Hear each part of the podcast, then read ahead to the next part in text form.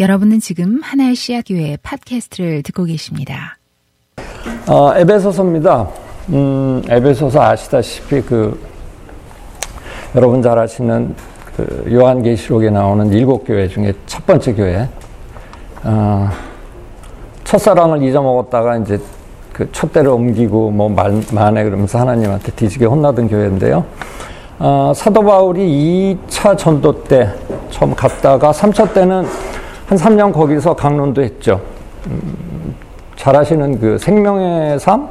나오는 두란노서원.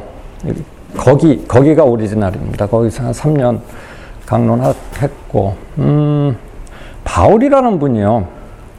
성경에 글을 많이 썼습니다. 서신서 13권.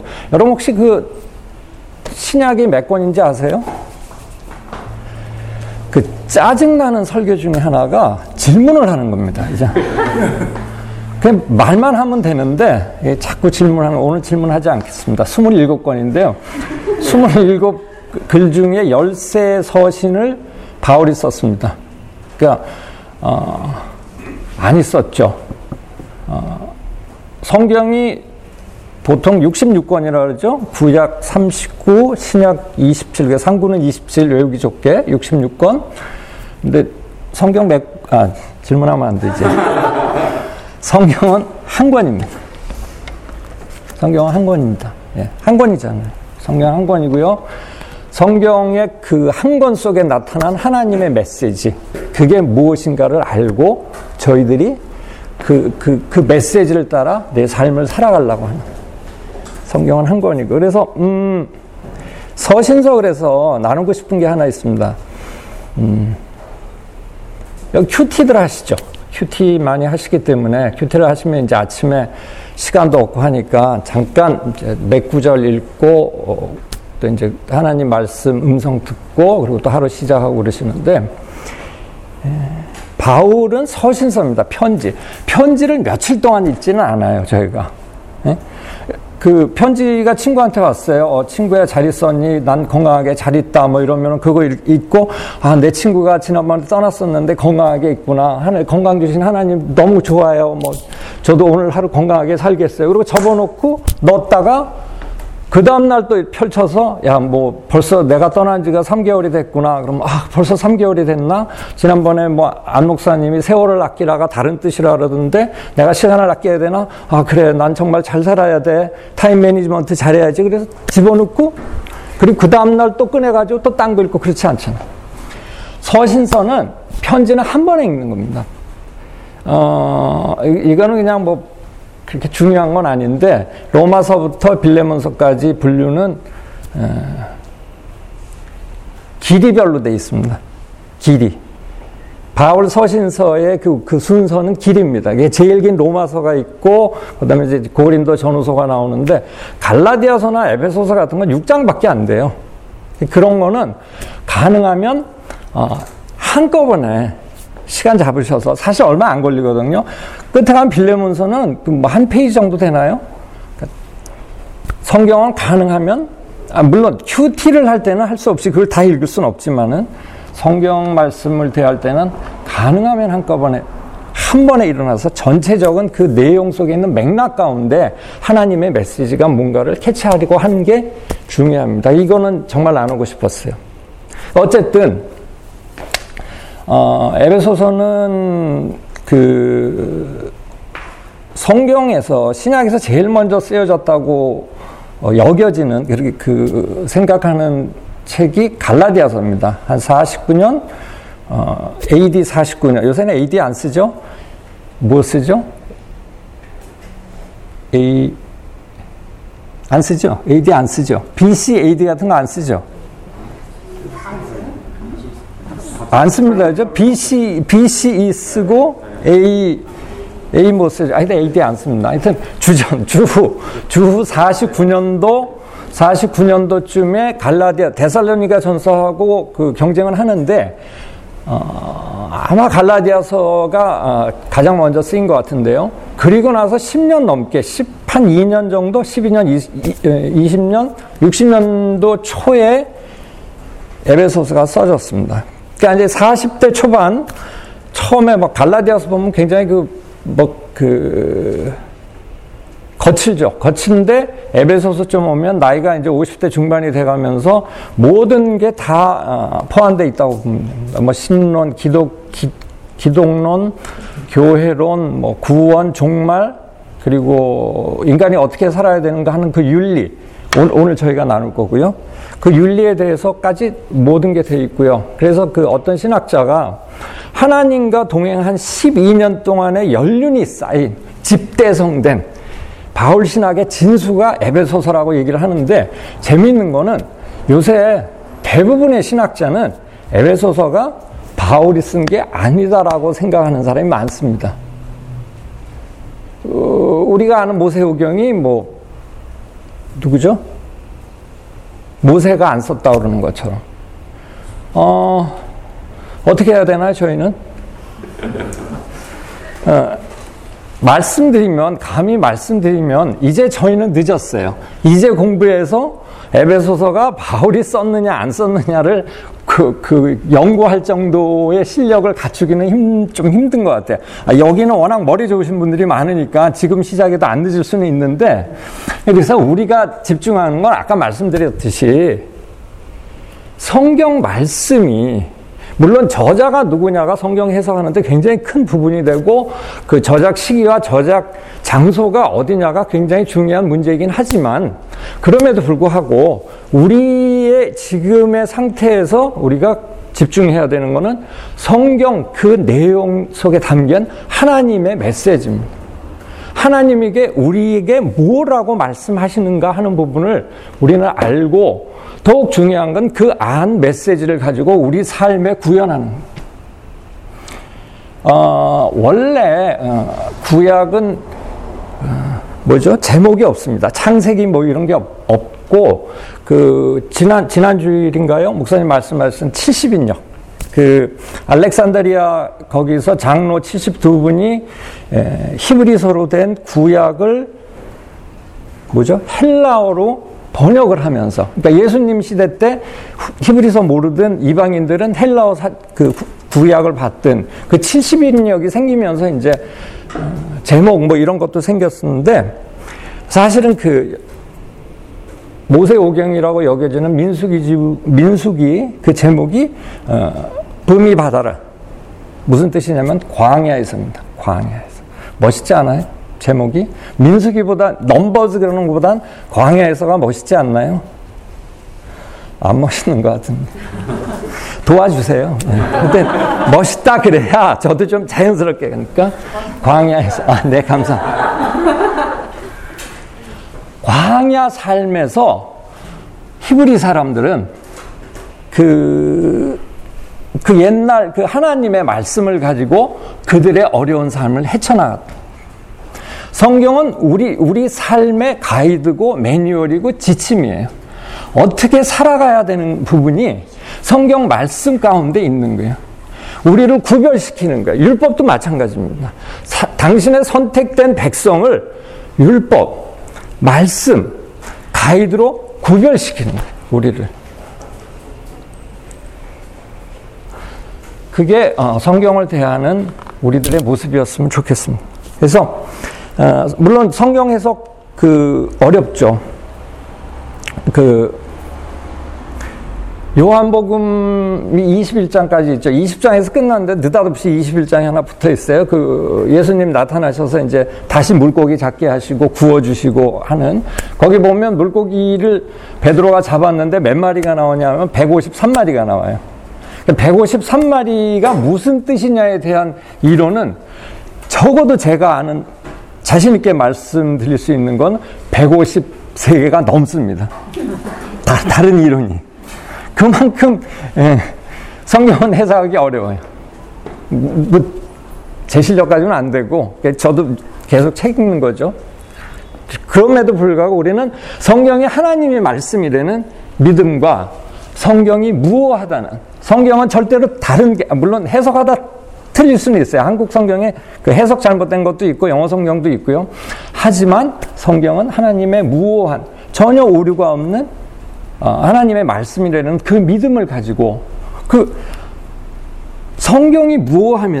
성경이 무엇하려면 우리가 해석을 잘해야 돼요. 성경에서는 이쪽을 얘기했는데 우리는 이쪽으로 해석을 한 다음에 성경이 무엇합니다라고 얘기하고, 무엇하다는 말씀 아시죠? 아시나요? 예. 아, 죄송합니다. 너무 무시하지.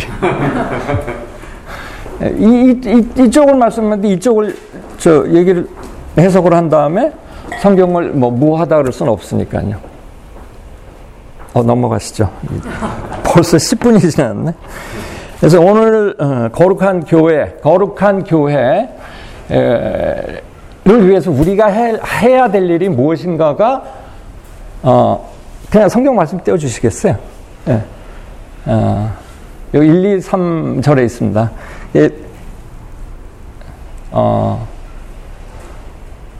성경 구절이 짧으니까 오늘 설교도 짧으리라고 이제 예상들을 하시겠지만은, 그거는 이제 성령이 하시는 겁니다. 가능하면 짧게 하려고 그러는데, 짧게 하는 것보다는 길게를 해서, 다음 주에 우리 안 목사님이 짧게 하시면은, 안 목사님이 멋있어지겠죠.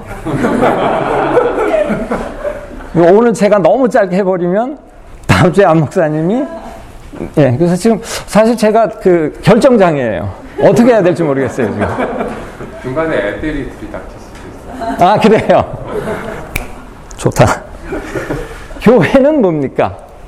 교회 우리잖아요, 그죠? 교회가 뭐냐면, 마태복음 16장 생각나시죠?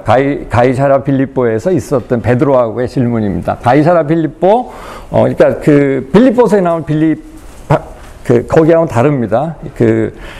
단에서 브엘세바, 이스라엘 얘기할 때 단에서 조금 위쪽 5, 6km 정도 있는 데인데, 거기서 이제 예수님 물어보시죠. 사람들이 나 누구라 그러냐 그랬더니, 사람들이 더러는 세례 요한이라 그러기도 하고, 예레미야라기도 하고, 선지자 중에 하나고, 이렇게 얘기를 하는데, 예수님 진짜 대단하신 분이에요. 슬쩍 던져놓고 진짜로 듣고 싶은 건 그 다음이에요.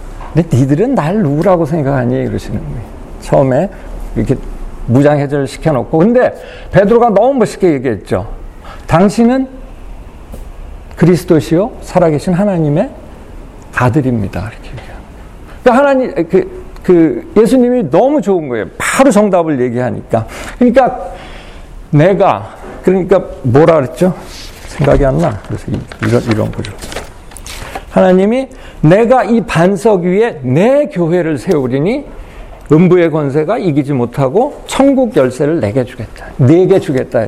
그러니까 이 반석이라는 게 이제 피에드라, 피터, 베드로, 돌이라 해서 이제 카톨릭의 이제 전통이 그 위에 세워져서 그것 때문에 이제 여러 가지 논쟁이 많은데, 중요한 것은 내 교회를 내가 세운다는 거예요. 내 교회를. 그러니까 뭐죠? 교회는 하나님이 만드신 거예요. 하나님이 주인이시며 우리가 하나님을 주인으로 모시는 실제, 이게 교회입니다. 그래서 간단히 얘기하면 여러분과 제가 교회예요. 하나님께 선택받은 사람이에요. 교회는요, 하나님께서 만민 중에 고르신, 선택하신 백성이에요. 예수 그리스도의 몸이고 거룩한 성령의 전이에요. 우리는 선택받은 거예요. 하나님께서 만민 중에 여러분과 저를 선택하셨어요. 어떤 신학자가 있어요. 너무 슬펐어요. 예수님께 구원받지 못하는 사람도 있다는 거. 그래서 그분은 우리 인간의 모든 죄를 예수님께서 짊어지고 가셨다고, 정말 유명한 신학자인데, 칼바르트, 만인 구원세, 모든 사람이 구원된다 그랬는데 그건 아니에요.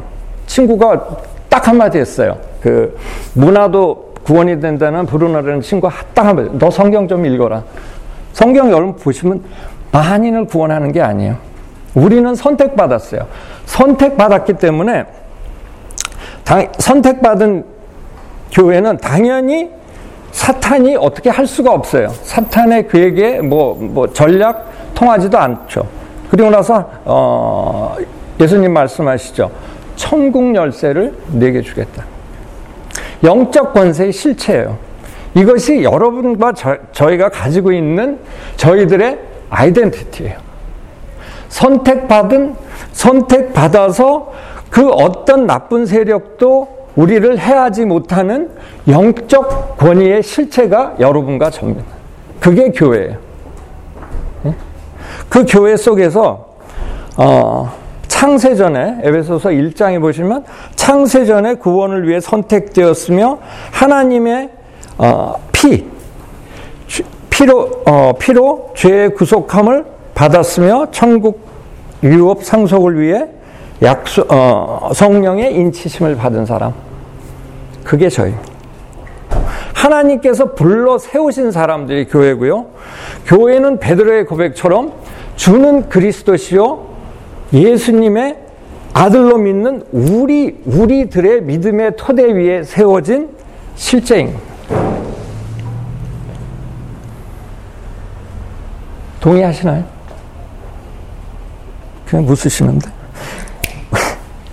베드로의 고백이 우리의 고백이 될 때 교회라는 실제가 존재합니다. 베드로의 고백이 나의 고백이 될 때 교회는 실제로 존재하는 것입니다. 그런 교회가 어떻게, 교회 구성인 우리가 어떻게 해야 되는 거예요? 1장, 그러므로 주님 안에서 같이 몸이 된 내가 여러분께 권합니다. 여러분은 부르심을 받으시니 그 부르심을 합당하게 살아가십시오. 합당하게 살아가야 돼요. 우리는 크리스찬다운 품격이 있는, 성숙하고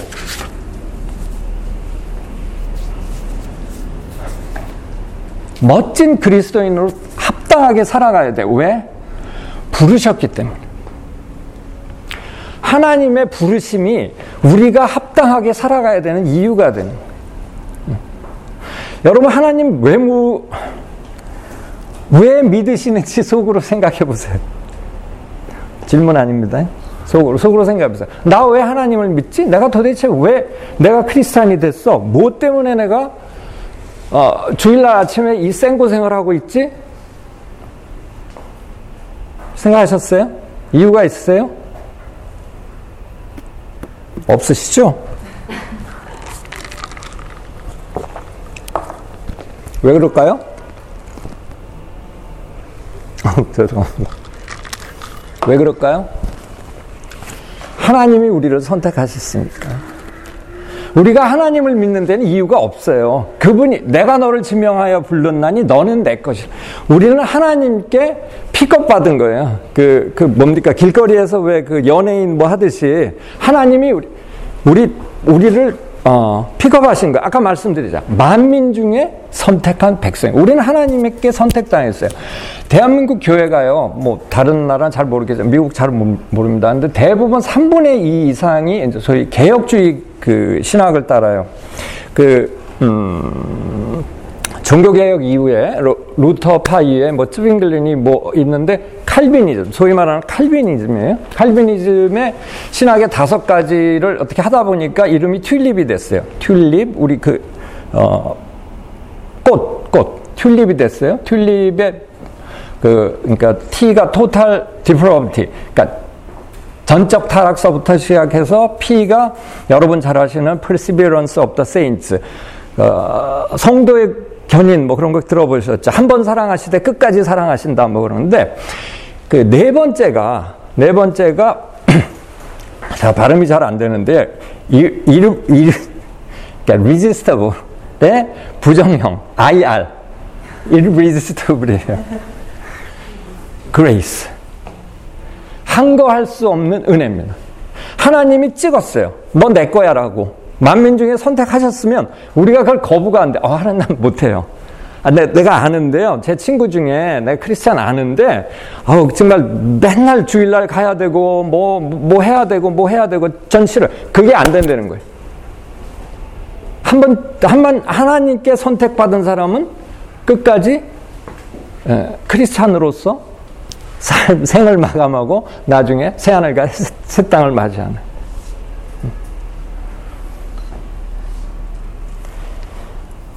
그래서 교회는 부르심 받은 거예요.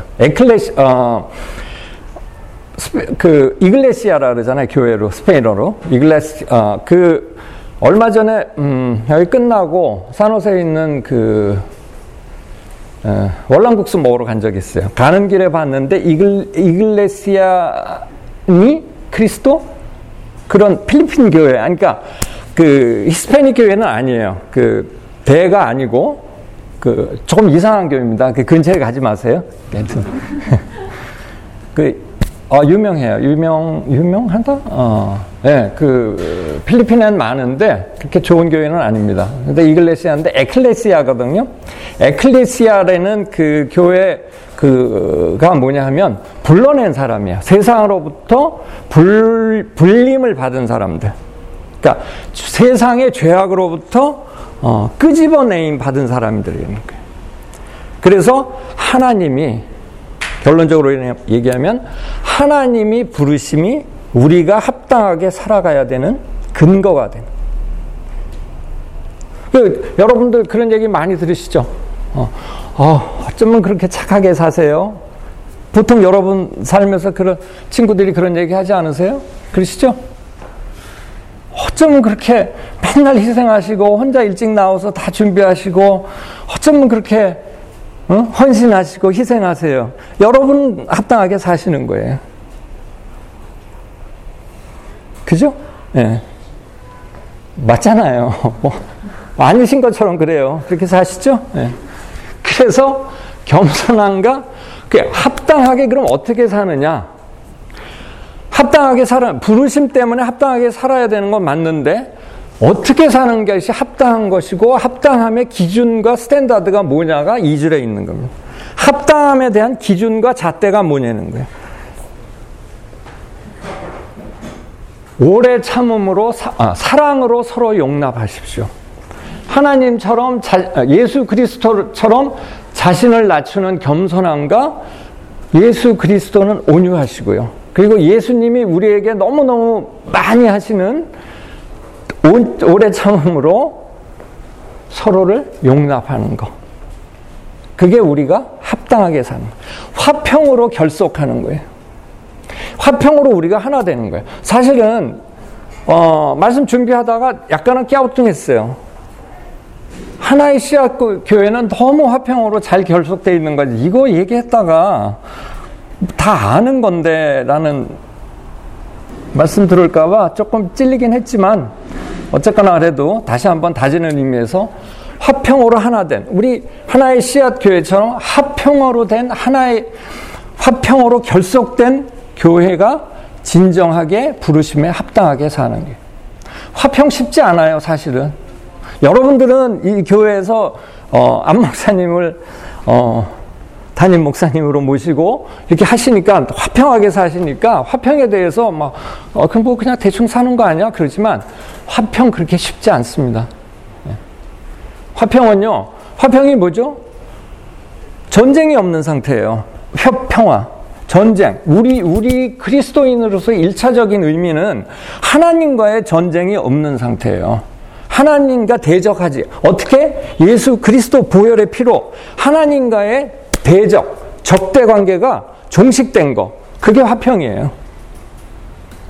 결국 무슨 얘기냐면, 하나님과 화평함으로 우리는 우리 사람들끼리, 우리 공동체 안에, 우리 소사이어티 안에 사람들과 서로 화평할 수 있는. 그래서 어떻게 한다? 바쁘죠, 제가? 3절, 성령이 여러분의 평화의 띠로 묶어서 하나가 되게 해주신 것을 힘써 지키십시오. 여러분, 눈치채셨어요? 우리 무슨 일을 하려고 하면 그런 기도 잘하죠. 여러분 하나 되게 해주시고. 근데 그런 기도 안 해도 되나? 예, 안 해도 돼요. 하나님이 이미 우리를 하나 되게 하셨어요. 우리가 할 일은 뭐다? 힘써 지키는 거예요. 이미 우리는 하나예요. 교회 안에서. 예? 성령께서 우리 한 사람 한 사람의 심령 가운데 내주하심으로 믿는 사람들을 하나로 묶어주셨다는 게 3절 말씀이에요. 여러분의 평화의 띠로 묶어서, 앞쪽에 화평의 결속이잖아요. 이미 화평으로 결속이 되는 게 평화의 띠로 묶였잖아요. 그래서 하나가 돼버린 거예요, 우리가. 여러분과 저의 이 짧은 만남이지만 이 관계가 성립하는 거는 이 안에 예수 그리스도께서 계시기 때문입니다. 여러분 잘 아시는 그 발키리 작전이라는 옛날 영화도 있었어요. 톰 크루즈. 거기에 그 히틀러, 오늘 히틀러 나왔네. 히틀러 암살 작전. 거기에 연루됐다가 사형당한 본 회퍼라는 신학자 있어요. 40 초반에 죽어가지고 신학이 완성되지 못했지만, 그 여러분 잘 아실 거예요. 그 어떤 미친 사람이 차로 막 광장을 헤집어서 사람들 죽일 때 우리가 기도해야 되느냐, 그 차를 멈추기 위해서 올라타서 그 운전사를 끄집어내야 되느냐는 그런 명제를 던졌던 그분이 하시는 얘기예요. 여러분과 나 사이에 예수 그리스도가 없는 거는 처음부터 이건 원천무효예요. 원천무효. 뭐죠? From the beginning. Null and void from the beginning. 처음부터 성립하지가 않는 거예요. 예수 그리스도로 말미암아, 이미 그 안에 예수 그리스도로 말미암아 우리는 하나가 됐어요. 이게 교회의 통일성, 교회의 통일성이고, 우리가 지켜야 돼요. 그러니까 교회는 세 가지 지켜야 돼요. 통일성, 거룩해야 되고요, 통일돼야 되고, 그 다음에 보편적이어야 돼요. 교회가 익스클루시브하면 안 돼요. 배타적인, 다른 사람, 우리끼리 잘 먹고 잘 살면 안 돼요. 교회는 언제나 난 크리스찬, 안 믿는 사람들에게 오픈돼야 돼요. 교회 세 가지. 그 보편이란 말 너무 좋아요. 그 보편이 카톨릭입니다. 카톨릭이 좋은 단어 가져가 버렸어요. 아까 에클레시아라 그랬죠? 에클리시아 데이 카톨리코 상그레데 크리스도. 예수님 보혈의 피 위에 보편적 교회가 천주교, 카톨릭이 추구하던 거였어요. 보편적이어야 돼요. 그게 통일성이에요. 근데 통일이 획일성은 아닙니다. 똑같은 건 아니에요. 우리 한국은 조금 전체주의적 성향이 좀 있어요. 굉장히 같이 하는 거 좋아해요. 온 국민이 기다리는 올림픽, 안 기다리는 사람도 있어요. 올림픽, 월드컵 하면 장사 안 돼가지고 그거 안 했으면 좋겠다는 사람도 있어요. 여러분들 혹시 국민 여동생 그런 표현 아세요? 국민 국민 이모, 국민 아저씨 다 안 좋아해요, 사실. 근데 전체적인 성향이 있어요. 김일성이라고 아세요? 질문하면 안 되는데. 질문하면 안 돼. 김정은이 할아버지. 훌륭하신 목사님 아들입니다. 그죠? 굉장히 좋은 목사님 집안이에요. 그게 어릴 때부터 김일성이가 교육을 받다 보니까 그 하나님 자리에 자기를 갖다 집어넣은 거예요. 그래서 그 개인 숭배가 정말로 성공한 거죠, 자기는. 그런 성향이 있어요. 근데 이 통일성은 그게 아닙니다. 하나님은 우리를 다양하게 만드셨고요. 다양한 그 모습을 간직한 채 하나님 중심, 하나님 센터드, 하나님 오리엔티드, 하나님 드리븐, 그 모습을 가지고 우리가 하나 되는 거예요. 저는 미술하신 분이 여기 많다고 들었어요. 잘은 모르지만 색동저거리가 이쁜 게 그거라며요. 색은 변화하지만 그 패턴은 그래서 뭐라 그러더라? 통일과 변화? 그래서 좋은 패턴이라는 얘기를 들었는데 그런 거예요. 그래서 사실은 이게 3장까지는 아니고 3절까지는 아니고 16절까지 가야 되는데 뒤에 7절 이후에 보면 은사가 있어요. 다양한 은사가 있고 28분이에요.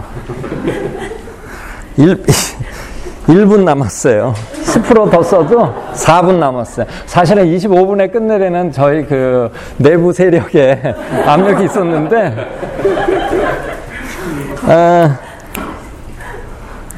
마무리 짓죠, 슬슬. 행함에 있어, 우리는 부르심을 받았기 때문에 행함에 있어 합당해야 되고, 그 합당하는 건 사랑으로 용납하되, 그래서 화평으로 결속될 때 우리는 통일을 이루는 거예요. 그게 1, 2, 3절까지의 말씀입니다. 그 뒤에 보면은, 그래서 신앙의 일치라든가, 그 뒤에,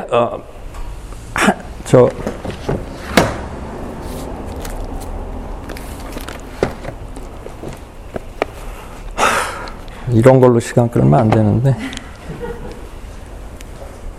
몸이 하나요 성령도 한 분이시니 이와 같이 너희가 부르심의 한 소망 안에서 부르심을 받았노라. 이렇게 해서 뒤에 그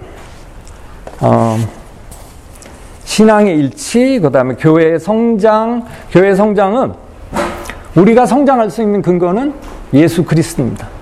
예수 그리스도로 인하여 저희가 성장할 수 있고, 그 예수, 우리가 성장의 목표 또한 예수 그리스도입니다. 죽어나 사나 예수 그리스도입니다. 여기서 저는 모태신앙이 아니라서 모르겠지만, 주일학교 가서 퀴즈 냈을 때 답을 예수 그리스도 그럼 한 60%는 맞습니다. 죽고 나서나 예수 그리스도고, 마지막 16절에 가면요, 그에게서 온몸이 각 마디를 통하여 도움을 받음으로 연결되고 결합되어 각 지체의 분량대로 역사하여 그 몸을 자라게 하며 사랑 안에서 스스로 세우느니라. 소위 말하는 유기체적 공동체, Organic Community. 뭐 한 사람은 심장이 될 수도 있지만 모세혈관이 될 수도 있고, 저 모세혈관도 저기 그 발밑에 있는 발가락의 모세혈관이 될 수도 있고, 그러나 누가 뭐라고 지시하기 전에 한 몸을 이루는 머리이신 예수 그리스도를 모시고 우리의 몸이 되는 유기체적 공동체를 이루는 것이 교회를 교회인 여러분과 저가 할 일을. 기도하겠습니다. 아버지 하나님, 때로는 예수 그리스도인이 되는 것이 어렵고 힘들고 부담스러울 때도 있지만, 이제는 그것이 어쩔 수 없는 나의 아이덴티티임을 고백합니다. 예수 그리스도를 주님으로 고백하는 우리의 고백 위에 성령님으로 함께 우리를 붙잡아 주시옵소서. 예수님 이름으로 기도드렸습니다. 아멘.